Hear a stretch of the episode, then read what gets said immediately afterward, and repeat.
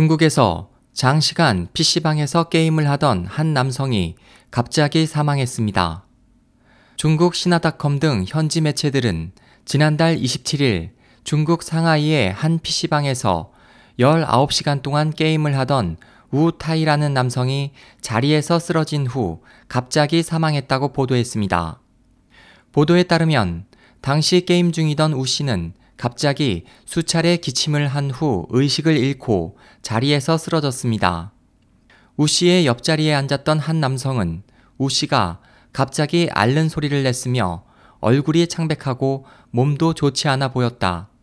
그가 기침을 할 때 입에 댔던 손수건에는 피가 묻어 있었는데 잠시 후 그는 쓰러졌고 곧 사망했다고 말했습니다. PC방 관리자는 우 씨의 상태가 심상치 않아 바로 구조를 요청했지만 그는 구조대가 도착하기 전에 사망했다고 말했습니다. 우 씨의 사망에 대해 한 경찰 측은 장시간의 게임으로 몸에 이상이 생긴 것으로 보이지만 정확한 사인은 부검 후에야 알 수 있을 것이라고 말했습니다. SOH 희망지성 국제방송 홍승일이었습니다.